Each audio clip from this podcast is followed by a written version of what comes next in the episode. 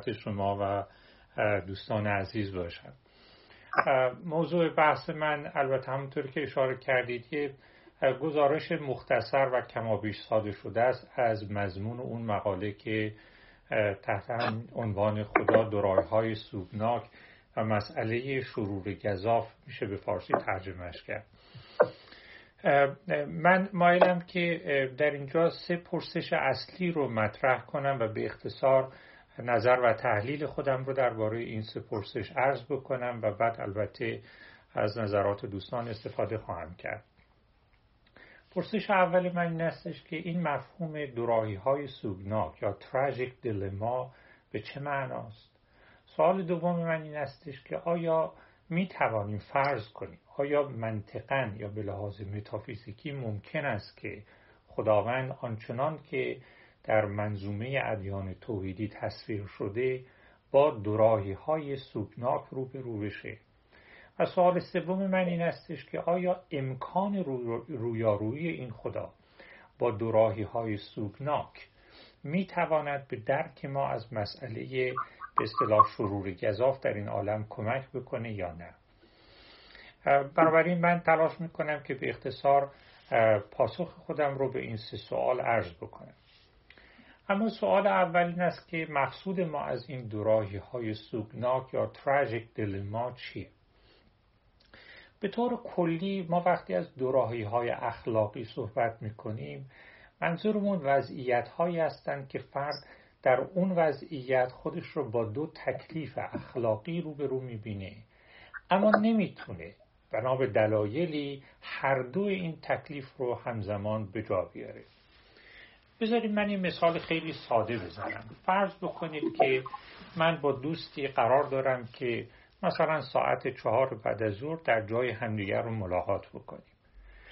اما در مسیری که به سمت قرار خودم دارم میرم یک باره متوجه میشم که مثلا در جای تصادفی صورت گرفته و در اون صحنه تصادفی کسانی مجروح شدن و برای نجات جان این مجروحان باید یک کسی اینا رو فوری به بیمارستان برسونه. و فرض کنید که من تنها کسی هستم که در صحنه حاضره و اگر بخوام جان این مجروحان رو نجات بدم باید اینا رو خب به بیمارستان برسونم. بنابراین به یه معنا در اینجا تکلیف اخلاقی من این استش که این مجروحان رو به بیمارستان برسونم. اما از طرف دیگه من به دوست خودم هم وعده دادم که در فلان ساعت با همدیگر ملاقات بکنیم. بنابراین یه تکلیف اخلاقی هم بر من فرض است که به وعده خودم وفا کنم. بنابراین من در یه دوراهی اخلاقی قرار گرفتم. از یه طرف باید به وعده خودم عمل کنم. این یه تکلیف اخلاقی است که نسبت به دوستم دارم. و از طرف دیگه باید این بیماران رو این مجروحان رو به بیمارستان برسونم به این تکلیف به حال انسان دوستانه است که بر من فرض است. و اگر من در اینجا بخوام که این افراد مجروح رو به بیمارستان برسونم وضعیت چنان است که نمی‌توانم به وعده خودم به نسبت به دوستم وفا کنم و به موقع بر سر قرار برسم. اگر بخوام به موقع بر سر قرار برسم البته این افراد مجروح رو نمی‌توانم به بیمارستان برسونم. بنابراین به نظر میاد که در اینجا من با یک دوراهی اخلاقی رو برم یعنی دو تا تکلیف اخلاقی همزمان بر من فرض است اما من نمی‌تونم هر دو تکلیف رو به جا بیارم. انجام یکی از این تکالیف البته من رو از انجام تکلیف دیگر باز میداره البته در اینجا عدم توانایی من البته ناشی از محدودیت در میزان قدرت و دانش من است. یعنی خب من این سرعت رو ندارم که همزمان هم مجروحان رو نجات بدم هم به سر قرارم برسم. این محدودیت در قدرت من است. یا محدودیت در دانش دارم. به این معنا که خب اگه من از قبل می‌دونستم که ممکنه در چنین شرایط دشواری قرار بگیرم شاید قرار خودم رو با دوستم به وقت دیگری موکول می‌کردم. در این شرایط به علت محدودیت دانش و قدرتی که من دارم البته در چنین وضعیت دشواری قرار گرفتم و لاجرم باید یکی از تکالیف خودم رو به پای دیگری قربانی کنم. اما در پاره مواقع این نتوانستن یعنی این عدم توانایی در انجام این تکالیف بیشتر ناشی از این محدودیت منطقی یه نوع الزام منطقی تا یه الزام ناشی از محدودیت قدرت و دانش. یعنی گاهی وقتا شرایط چنان است که برآوردن این دو تکلیف منطقا ناممکن است. یعنی ناشی از محدودیت قدرت یا دانش من نیست بلکه منطقا انجام یک تکلیف مستلزم فرونهادن تکلیف دیگر است. مثلا فرض کنید که من اخلاقا موظفم که یه کاری رو انجام بدم. کار الف رو انجام بدم. اما از طرف دیگه همزمان مکلفم که کار رو الف رو انجام ندم. در اینجا در واقع من مکلف به انجام دو کار ظاهرا متعارضم. یعنی اگر انجام الف رو انجام بدم تکلیف دوم رو فرو نهادم منطقا. و اگر الف رو انجام ندم تکلیف اول بود. بذارید مثال بزنم که این روشن بشه مقصودم چیه فرض کنید که من اخلاقا مکلفم که به هیچ کس زیان ناعادلانه وارد نکنم. اما اگر فلان کار خاص رو بکنم حالا این کار رو شما تصور کنید که چه ممکنه باشه. اگر فلان کار خاص رو انجام بدم به واسطه اون کار به یه شخصی مثلا شخص به زیان ناعادلانه وارد خواهد شد. و اگر این کار رو نکنم به واسطه عدم انجام این فعل به یه شخص دیگری کما بیش مثل شخص اول مثلا فرض کنید شخص جیم زیان ناعادلانه وارد خواهد شد. در این شرایط صرف نظر از این که من چه کار بکنم؟ یعنی آیا الف رو انجام بدم یا انجام ندم به فردی زیان ناعادلانه وارد شده است. این نوع دوراهی ها رو ما بهش می‌تونیم بگیم دوراهی های منطقی. یه جور منفصله حقیقی هن. یعنی فرد دو گزینه در پیش رو داره که انجام یکیش منطقا مستلزم عدم انجام یا نفی دیگری است. بنابراین ما دست کم در از منظر نظری با دو نوع دوراهی می‌تونیم سر و کار داشته باشیم. دوراهی هایی که نتوانستن ما در انجام تکالیف ناشی از محدودیت های به اصطلاح بالعرض ماست. و دورایی هایی که نتوانستن ما در انجام تکالیف ناشی از یک نوع محدودیت منطقیه کسانی مثل کانت معتقد بودند که کمابیش به همین دلیلی که من الان عرض کردم اساسا دوراهی های اخلاقی ناممکنند چرا؟ برای اینکه کانت معتقده که یعنی به تعبیر دیگه کانت معتقده که آدم ما هیچ وقت در وضعیت های به دوراهی های اخلاقی انجام قرار نمی‌گیریم. واقع شدن در این به وضعیت ها ناممکن است. چرا؟ برای اینکه کانت معتقد است که اساسا باید اخلاقی مستلزم توانستنه. این یعنی اگر معلوم بشه که انجام کاری ورای توان منه یعنی به اصطلاح مصداق تکلیف مالای و طاقه در اون صورت اساسا چون این تکلیفی بر من فرض, فرض نیست. و در وضعیت های به اصطلاح دورایی های اخلاقی به فرض که ممکن باشند مستلزم اینه که فرد به انجام کاری که برای توانشه مکلف بشه. برای اینکه توجه کنید فرض ما اینه که فرد در شرایطی است که دو تکلیف داره اما این دو تکلیف رو نمی‌تونه همزمان انجام بده. اگه یکیش رو انجام بده باید دیگری رو فرو بنهد. اگر شما نمی‌تونید تکلیف دوم رو انجام بدید برای به این فرض کانتی باید بگیم که دومی اساسا تکلیف شما نیست. برای اینکه اگر شما انجام اون تکلیف برای توان شما باشه در اون صورت مستاق تکلیف مالایتاق است و تکالیف مالایتاق اصولا به صلاح قدرت الزام آور تجویزی ندارن. بنابراین کانت در واقع یه به اصطلاح شبه استدلالی در اینجا مطرح می‌کنه که شما اگه بخواید صورت بندیش کنید چیزی نظیر اینه.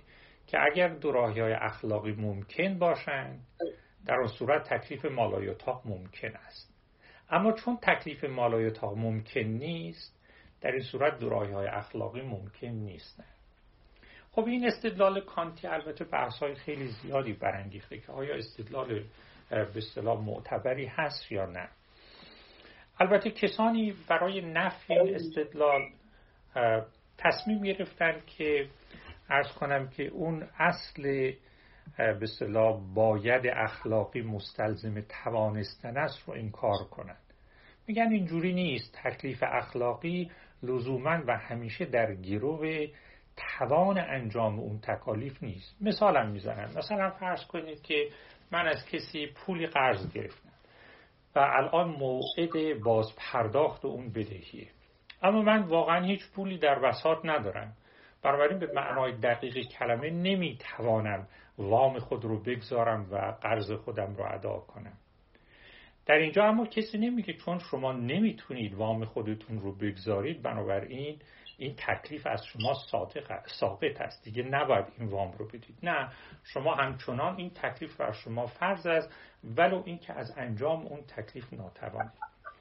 اما اینکه آیا این استدلال درسته یا نه البته قابل بحثه.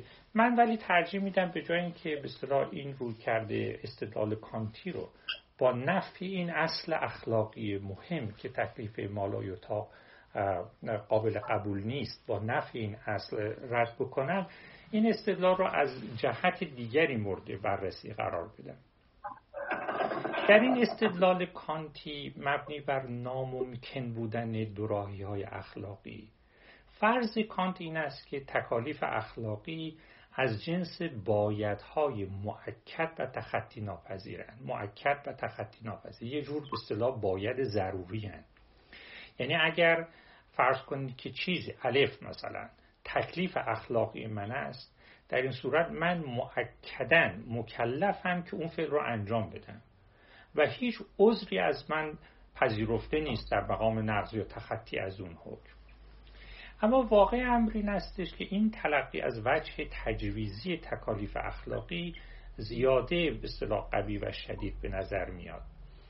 و در حدی که من می‌فهمم به نظرم میاد که ما می‌تونیم تلقی به اصطلاح معتدلتری از وجه تجویزی تکالیف اخلاقی داشته باشیم. یعنی لازم نیست بایدها بسیار بایدهای اخلاقی رو به این معنای بسیار شدید کانتی تلقی کنیم. مطابق این تلقی معتدل تر وقتی که شما میگید که انجام کاری فرض کنید که بر من تکلیف است اخلاقا بر من تکلیف شده است معناش این استش که از یه منظر اخلاقی خاص انجام اون کار بر من فرض است. اما لازمه این حرف نیست که ممکنه منظر اخلاقی دیگری هم باشه که از منظر اون, اون منظر اخلاقی دوم انجام یک کار دیگری بر من فرض بشود.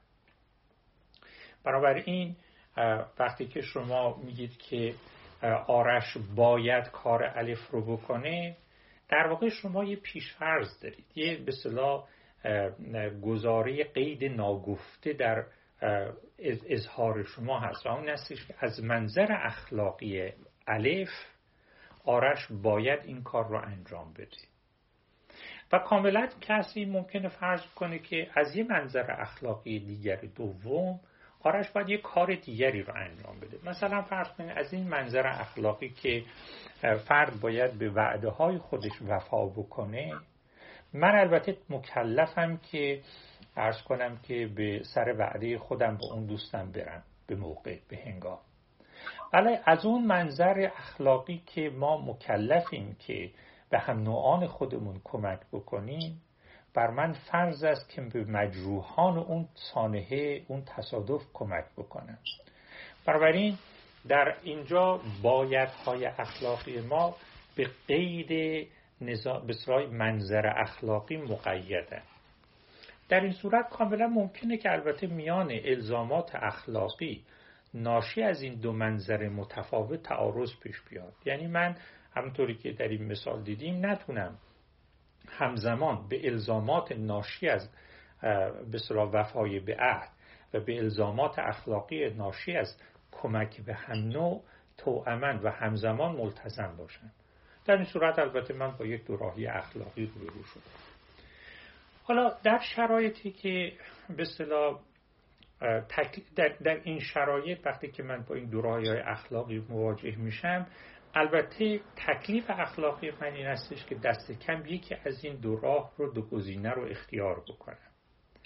یعنی به تعبیر دیگه دو های اخلاقی قابل حلن. تکلیف اخلاقی من این استش که دست کم یکی از این دو رو انجام بدم. چون نمی‌تونم هر دو رو انجام بدم بنابراین باید یکیش رو انجام بدم. حالا در بعضی مواقع مثل همین مثالی که زدم یعنی وعده ملاقات احیانا شما یه مبانی اخلاقا مربوطی دارید که می‌تونید بر مبناش یک وجه رو بر وجه دیگر ترجیح بدید. مثلا احتمال زیاد تقریبا همه ما متفق القولیم که در این شرایط تکلیف به کمک به هم نوع در اینجا بر تکلیف وفای به عهد نسبت به دوستم در این شرایط میچربه. یعنی وظیفه من اینه که اون مجروحان رو به بیمارستان برسونم و بعدا البته با دوستم تماس می‌گیرم شرایط رو بهش توضیح بدم ازش عذرخواهی بکنم و غیره. در اینجا به نظر می‌رسه که من یه دلیل اخلاقا موجه دارم که یک تکلیف رو بر دیگری رجحان ببخشم. اما در پاره مواقع شما می‌تونید کاملا فرض کنید که قدرت تجویزی هر دو اخلاق به تکلیف اخلاقی از دو سو کاملا هم ارز است. همسنگن. در این شرایط شما با دو راهی متقارن روبرویید. در دو راهی های متقارن این یعنی دو راهی هایی که قدرت و زور هر دو تکلیف به لحاظ اخلاقی یکسانه است در اینجا شما یه مبنای اخلاقی برای ترجیح یکی بر دیگری ندارید. در این صورت تکلیف الزام آور شما اینه که یکی از این دوتا رو انجام بدید. ولو بر یه مبنای غیر اخلاقی. مثلا دوستان با این داستان مشهور به صلاح گزینش صوفی صوفی چویس. آشنان بر مبناش یه فیلمی هم ساخته شده بر مبنای این داستان. ماجرای زنیه که اسیر افسران نازی میشه و صاحب با دو بچه خردسالش. و افسر نازی در واقع مادر رو با یک دوراهی اخلاقی بسیار پیچیده و دردناک روبرو می‌کنه. یعنی میگه که من به تو مادر این اختیار رو میدم که یکی از فرزندان خودت رو انتخاب بکنی تا ما بکشیمش. اگر تو این انتخاب رو نکنی ما هر دو رو البته خواهیم کشت. بنابراین مادر باید بین دو فرزند خودش یک دختر خردسال و پدر پسر خردسال خودش یکی رو انتخاب کنه تا به دست جوخه اعدام بسپاره. این به اصطلاح سوفیس چویس اینه این انتخاب صوفی در واقع اینه. در اینجا البته به نظر میاد که هر تصمیمی که مادر بگیره تصمیم بسیار وحشتناکیه و هیچ به انتخاب یک فرزند بر فرزند دیگر مبنای اخلاقی موجهی نداره. در اونجا صوفی البته تصمیم می‌گیره که پسر خودش رو که مثلا پسر یازده ساله خودش رو تسلیم افسران نازی بکنه نه دختر چهار ساله خودش رو. وقتی که بعدا توضیح میده که بر چه مبنای این تصمیم رو گرفته صوفی البته میگه که علتش این بود که من فکر کردم که پسر یازده ساله من بالاخره چون بزرگتره ممکنه ممکنه یک ذره سر سوزن این احتمال وجود داره که این بچه من بتونه یه جوری خودش رو از چنگ این سربازان نازی نجات بده. اما دختر چهار ساله خورد سال من مطلقا چنین شانسی نداشته. به همین دلیل بود که من پسر خودم رو به جوخه اعدام سپردم. شما ببینید در اینجا گزینش مادر مطلقا بر مبنای اخلاقی صورت نگرفته. مادر این انتخاب رو برای مبنای نااخلاقی به اصطلاح انجام داده. بنابراین حاصل بحث من این استش که دو های اخلاقی مطابق این تحلیل معتدل تری که من عرض می‌کنم یا مبنای اخلاقا موجهی برای ترجیح یک وجه بر وجه دیگرش وجود داره که در اون صورت فرد البته باید وجه مرجح را انجام بده. یا اساسا چون این مبنایی وجود نداره و لذا فرد باید یکی از این دو وجه رو احیانا بر یک مبنای مستقل از اخلاق به هر حال تصمیم گیری بکنه. حالا در شرایطی مثل شرایط صوفی که فرد با یک دوراهی اخلاقی روبروه و در این دو راهی هر گزینه‌ای که در پیش روی فرده متضمن تحقق بخشیدن به یک وضعیت امور ناگوار و تلخه در اینجاست که میگیم فرد با یک دوراهی سوکناک یا تراژیک روبروست یعنی در اینجا فرق نمی‌کنه مادر دختر خودش رو به جوخه اعدام بسپارد یا پسر خودش رو. در هر حال وضعیت یک وضعیت بسیار تلخ و ناگوار است. و در این شرایط در واقع مادر یا فرد با یک به دوراهی سوکناک روبرو شده است. در شرایطی که فرد هیچ مبنای اخلاقا موجهی برای ترجیح یک وجه سوکناک بر وجه سوکناک دیگر نداشته باشه البته این وضعیت سوکناک رو باش ما بهش میگیم وضع دوراهی سوکناک متقارن و در شرایطی که اختیار یک گزینه منطقا مستلزم نفی گزینه دوم باشه فرد با یک دوراهی سوکناک منطقی متقارن روبروست خب این در واقع پاسخ من به سوال اول است که وقتی از دوراهی های سوکناک سخن میگیم منظور من چیه؟ و خصوصا تاکید من روی این دوراهی های سوگناک منطقی متقارن است. به توضیحی که بعدا خواهیم دید. حالا سوال دوم این استش که خب در مورد انسان ها این قابل فهم است که به حال این یکی از واقعیت های زندگی ما انسان ها در این جهان است که خواه نخواه در لحظه از لحظات در مقطعی از مقاطع زندگی با این نوع درایه های سوگناک این نوع تصمیم های دشوار اخلاقی روبرو می شوید. اما آیا برای یک خداوند عالم مطلق و قادر مطلق آنچنان که در ادیان توحیدی تصویر شده است قرار گرفتن روبرو شدن با چنین دوراه های سودناکی اساسا ممکن است یا نه؟ در منابع دینی شما می‌بینید گاهی تصویری از خداوند عرضه می شود که گویی در برابر یک دوراهی سوکناک قرار گرفته است. برای مثال در قرآن در, در داستان آفریش هم در قرآن و هم در عهد عتیق. آمده است که پیش از خلق آدم وقتی که خداوند با فرشتگان درباره خلق آدم سخن میگه در گفتگوی با فرشتگان خدا اذعان می‌کنه که خلیفه ای که او بر روی زمین می‌خواد خلق بکنه یعنی انسان ها اینا دست به فساد و خونریزی خواهند گشود. اما از طرف دیگه اذعان هم می‌کنه که این موجود و تنها این موجود است که می‌توانه امانت الهی رو که گویی یک نوع معرفت کاملا ارزشمند منحصر به فرد است رو بر دوش خودش حمل کنه. در اینجا گویی خدا با یک دوراهی سوکناک روبروست از یک طرف با خلق آدم وضعیت امور دشوار و تلخ فساد و خونریزی رو یا امکان فساد و خونریزی رو پدید میاره از طرف دیگه گویی با عدم خلق آدم جهان از یه نوع معرفت ارزشمند خاصی محروم خواهد شد. اما آیا, آیا این واقعا تحلیل درستی از این واقع است؟ یعنی آیا واقعا ممکن است که به این معنا یک خدای عالم و قادر مطلق خودش رو واقعا بر سر یک دوراهی ببینه؟ برای اینکه ببینید اگر خدا عالم مطلق است پیشا پیش می‌داند که جریان امور به چه سمتی خواهد رفت و در نتیجه اون جریان اموری رو که در یک جای تقاطع و تعارض پیدا می‌کنن و وضعیت های ارز کنم که دشواری های درایی های دشوار پدید میارن رو خب البته پرهیز می‌کنه. یعنی خدا می‌دونه که اگر راه الف و ب رو در پیش بگیره این دوتا یه جایی با هم تعارض پیدا می‌کنن و او رو در وضعیتی قرار میدن که باید به اصطلاح بین دو شر یکی رو اختیار بکنه. خب چون خدا عالم مطلقه از اول تصمیم می‌گیره که از راه الف و ب مثلا پرهیز بکنه. بنابراین همیشه خداوند این به واسطه علم مطلقش می‌تونه وقایع رو چنان پیش بینی کنه که از بروز دوراهی های سوگناک یا تراژیک پرهیز بکنه.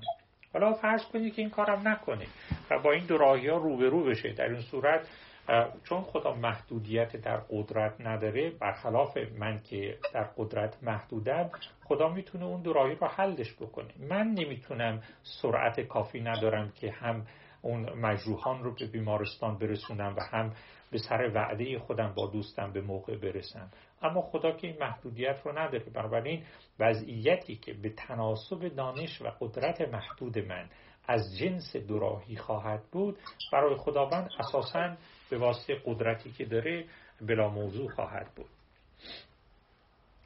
بنابراین به نظر می‌رسه که با فرض وجود ارز کنم که موجودی که واجد قدرت و دانش علم نامتناهی یا مطلق است واقع شدن با درای های وضعیت های درایی های اخلاقی معنای محصلی نداره.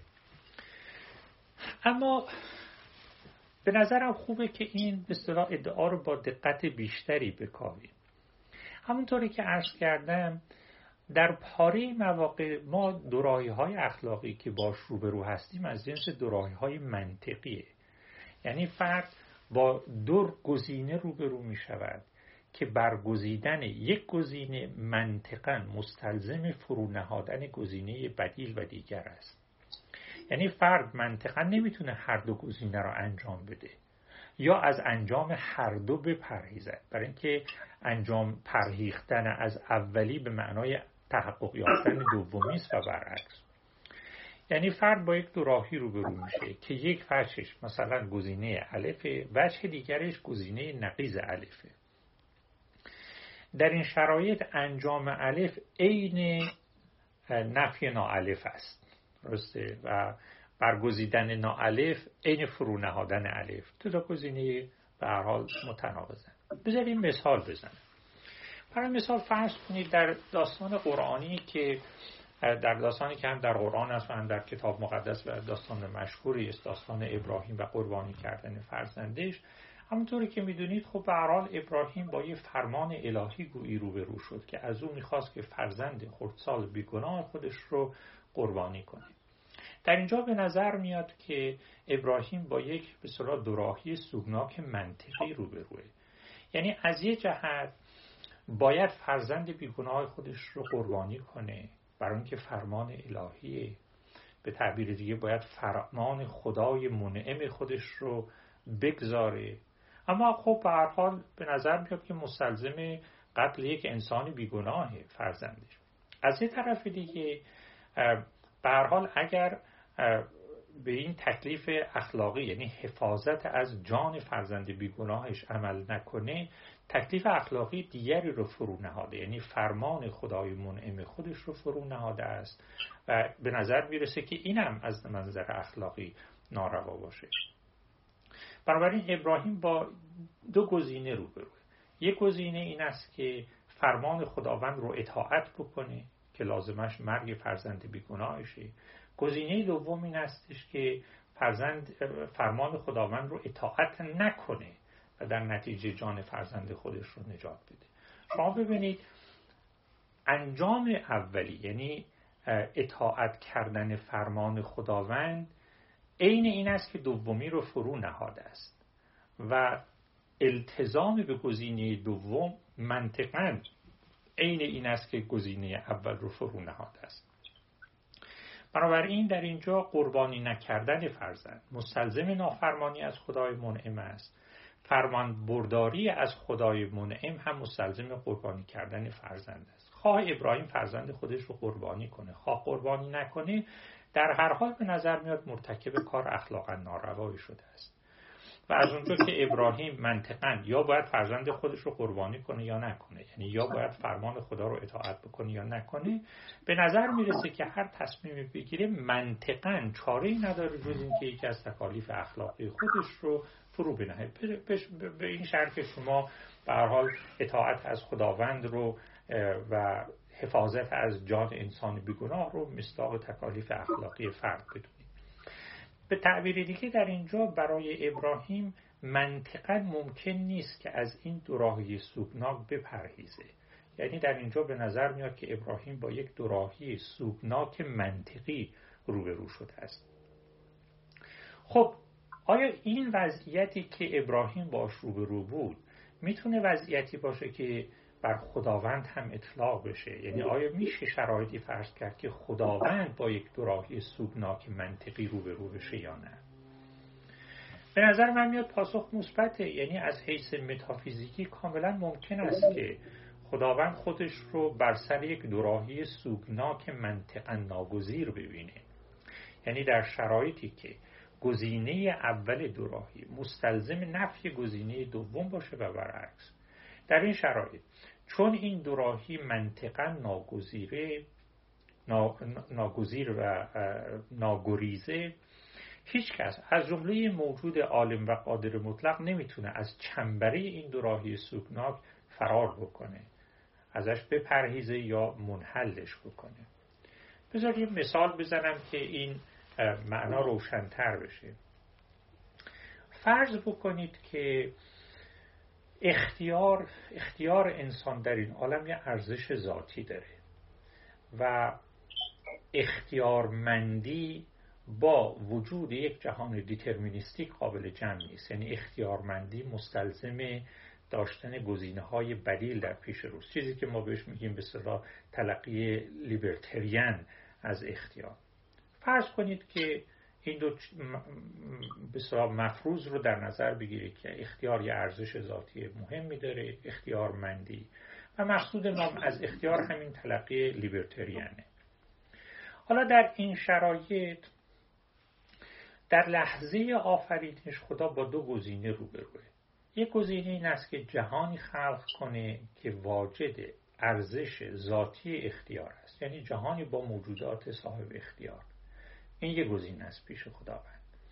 و گزینه دیگر این است که چون این جهانی خلق نکنه حالا یا جهانی خلق کنه که درش هیچ موجود اختیارمندی وجود نداره یا اصلا از خلق جهان پرهیز بکنه. ترجمه می‌کنید.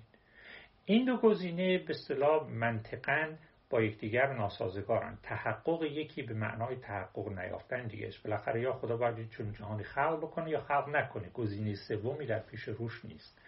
و خلق این جهان به معنای این است که گزینه دوم رو فرو نهاده. اگر هم تصمیم بگیره که چون جهانی خلق نکنه یعنی گزینه اول رو فرو نهاده است. حالا شما در اینجا فرض بکنید که به حال خدا باید تصمیم بگیره دیگه بالاخره چون جهانی خلق بکنه یا نکنه. اگر چون این جهانی خلق کنه البته جهانی آفریده است که واجد ارزش ذاتی اختیاره. اما در این جهان امکان بروز شرور در دو رنج البته تحقق خواهد یافت. لاجرن با فرض تلقی لیبرتریان از اختیار تحقق پیدا می‌کنه. اگر هم این جهانی رو اساسا نیافرینه آفرینش از یه امر ذاتن ارزشمند یعنی اختیار و موجودات اختیارمند محروم شده است. بنابراین به نظر میاد که در اینجا خدا با یک دوراهی سودناک روبروه که منطقی یعنی یا گریزی ازش نمی‌تونه داشته باشه. و یک خدای قادر مطلق هم نمی‌تواند بر امتناع منطقی فائق بیاد. بذارید مثال دیگری بزنم. فرض بکنید که بعضی خیرهای خوب در این عالم بعضی امور خوب حالا یا امور ذاتن خوب یا امور بسیار غیر ذاتن خوب و مهم در گروه وجود موجودات غیر انسانی با قابلیت حسی بالا هستند. مثلا فرض بکنید که کسی بگه با فرض به قوانین طبیعی وجود انسان تکامل انسان در گروه وجود به موجودات حیوانات رده های بالای تکاملی که انسان نیستن اما قابلیت به حال حسانی زیاد خب. بنابراین یه خیرای مثل مثلا فرض کنید تکامل انسان در گروه این است که در این روند تکاملی موجودات حیواناتی غیر انسان با قابلیت های حسانی خیلی بالا به وجود بیان. اما فرض کنید که بنا به فرض قوانین طبیعت امکان نداره که این موجودات بدون قابلیت درک و رنج خلق بشن. یعنی به محض اینکه شما یه موجودی آفریدید که قابلیت حسی حسانی خیلی بالا داره این موجود شما چه بخواید چه نخواید می تواند در معرض درد و رنج باشه. یعنی قابلیت درد و رنج پیدا می‌کنه. در این صورت خدا با یه دوراهی رو میشه. یعنی یا باید جهانی خلق بکنه که درش امکان درد و رنج نیست یا جهانی خلق کنه که درش امکان درد و رنج هست. اگر جهانی خلق کنه که درش امکان درد و رنج نیست جهان از این موجودات حیوانات قابلیت با قابلیت حسانی بالا محرومه و در نتیجه اون خیر برتر مثلا تکامل انسان حاصل نمیشه. اگر چون این جهانی خلق بکنه یعنی برای تحقق اون خیر برتر مثلا تکامل انسان این حیوانات ارز کنم که با قابلیت حسانی بالا رو خلق بکنه البته هزینهش این استش که در جهان امکان درد و رنج رو آفریده است. بنابراین اگر خداوند گزینه اول رو اختیار بکنه خیر ملازم با خلق آن موجودات حسانی فوت میشه. اگر گزینه دوم رو اختیار کنه جهانی با قابلیت تجربه درد و رنج خلق میشه. و چون این دو گزینه به اصطلاح مانعت الجمع و یکی با هم قابل تحقق نیستن و تحقق یکی به معنای عدم تحقق دیگری است شما باز می‌تونید فرض کنید که در اینجا خداوند با یک دوراهی سوگناک ارز کنم که متقارن روبروست منطقی روبروست. و البته در تمام این موارد هم شما می‌تونید فرض کنید که این دو جهان بدیل از حیث اخلاقی همسنگن. یعنی هر دو در مجموع به یک اندازه خیر یا شر. من میگم می‌تونید فرض کنید یعنی ممکنه. من نمیگم واقعا اینجوریه. ولی اگر کسی چنین فرضی بکنه به صلاح فرض خلاف عقلی نکرده. و تنها چیزی که ما در اینجا احتیاج داریم همین امکانه. در این شرایط به نظر می‌رسه که خداوند با یک دوراهی سوگناک منطقی متقارن روبرو شده است. یعنی با یک دوراهی که هر گزینه رو که اختیار بکنه گزینه دیگر از صحنه بیرون میره و هر دو گزینه به لحاظ اخلاقی همسنگن و فرق نمی‌کنه که کدوم گزینه رو خدا اختیار کنه. هر کدوم رو که اختیار کنه این به تحقق یک وضعیت سوگناک در جهان منتهی خواهد شد. خب اگر کسی بپذیره که به این معنا به لحاظ متافیزیکی ممکن است که خداوند با این و از دراهی های سوگناک منطقی و متقارن روبرو بشه سوال سوم ما که باید بهش بپردازیم این استش که آیا امکان رویارویی خداوند با دراهی های سوگناک می توانه به نحوی به درک ما از مسئله به اصطلاح شرور گذاف در این عالم کمک بکنی یا نه. شما ملاحظه کنید ببینید اصل شر در این عالم از حیث الهیاتی مسئله آفرین نیست. اینی که در عالم شر وجود داره به خودی خود خطری برای به اصطلاح باور به خدای الهیات توحیدی نیست. اونچه که به اصطلاح به مسئله شر دامن می‌زنه وجود به اصطلاح شرور گذاف است. یعنی شروری که برای تحققشون دلیل اخلاقا موجهی وجود نداره. بنابراین شروری که به لحاظ الهیاتی مخاطرات جدی ایجاد می‌کنن شروری در این عالمن که ما براشون دلایل اخلاقا موجهی نداریم. اما وقتی من میگم دلیل اخلاقا موجه منظورم چیه؟ یعنی کدوم دلایلن که می‌تونن وجود شر در این عالم رو اخلاقا موجه بکنن. در اینجا من از مدلی استفاده می‌کنم که رودریک چیزولم پیشنهاد کرده است. چیزولم میگه که در این سیاه وقتی ما از یه دلیل اخلاقا موجه برای توجیه شر سخن میگیم دو شرط باید تو امن احراز بشه. شرط اول این استش که این شر موضوع بحث ما باید به یک خیر برتر بیانجامه یا از شر بزرگتری مانع بشه. یعنی تحقق این شر نهایتا به خیر بزرگتری رسیده که اون خیر چندان اهمیت دارد که به نظر می‌رسه که وجود این شر رو جبران می‌کنه. مثلا فرض بکنید که شما وقتی که بچه خودتون رو تنبیه می‌کنید در واقع دارید به بچهتون درد و رنج تحمیل می‌کنید.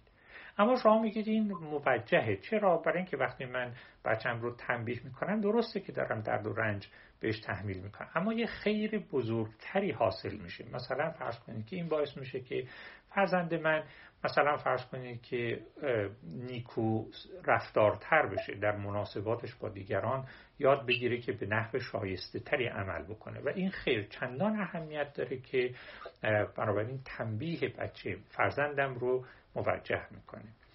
یا از یه شر بزرگتری جلوگیری کنه. شما وقتی میرید دندون پزشکی و دندون پزشک به دندون شما آمپول می‌زنه خب البته درد داره. اما شما دندان پزشک رو به خاطر این کار تقبیح نمی کنید چرا؟ برای اینکه به این ترتیب مثلا با این شری که وارد شده از یه شر بزرگتری جلوگیری می‌کنه. از پوسیدگی مثلا دندانتون می‌تونه جلوگیری بکنه و غیره. بنابراین این یه شرطه. یعنی اون خیر برتر می‌تونه دلیلی باشه برای توجیه این شر. یا اون شر بزرگتری که ازش پیشگیری کردیم می‌تونه دلیلی باشه برای این شر که به حال به اون نتیجه انجام میده. اما چیز رو به درستی اشاره می‌کنه که این به تنهایی کافی نیست. برای اینکه در خیلی مواقع ممکنه این امور عذر موجهی برای ما آدما باشن ولی نمی‌تونه عذر موجهی برای خدا تلقی بشه. چرا؟ برای اینکه خداوند کاملا ممکنه که اون خیرهای برتر رو بدون واسطه این شر تحقق ببخشه. برای که اون قادر مطلقه. ما که نیستیم. ما که قدرت رو نداریم. ولی اون که داره می‌تونه. یا اون شر عظیمتر رو بدون واسطه این شر خورتر مانع بشه. ما نمی‌تونیم ولی خدا می‌تونه. به همین دلیل است که شرط دوم مهمه. شرط دوم این هستش که اون شر باید شرط لازم تحقق اون خیر برتر یا عدم تحقق اون شر بزرگتر باشه.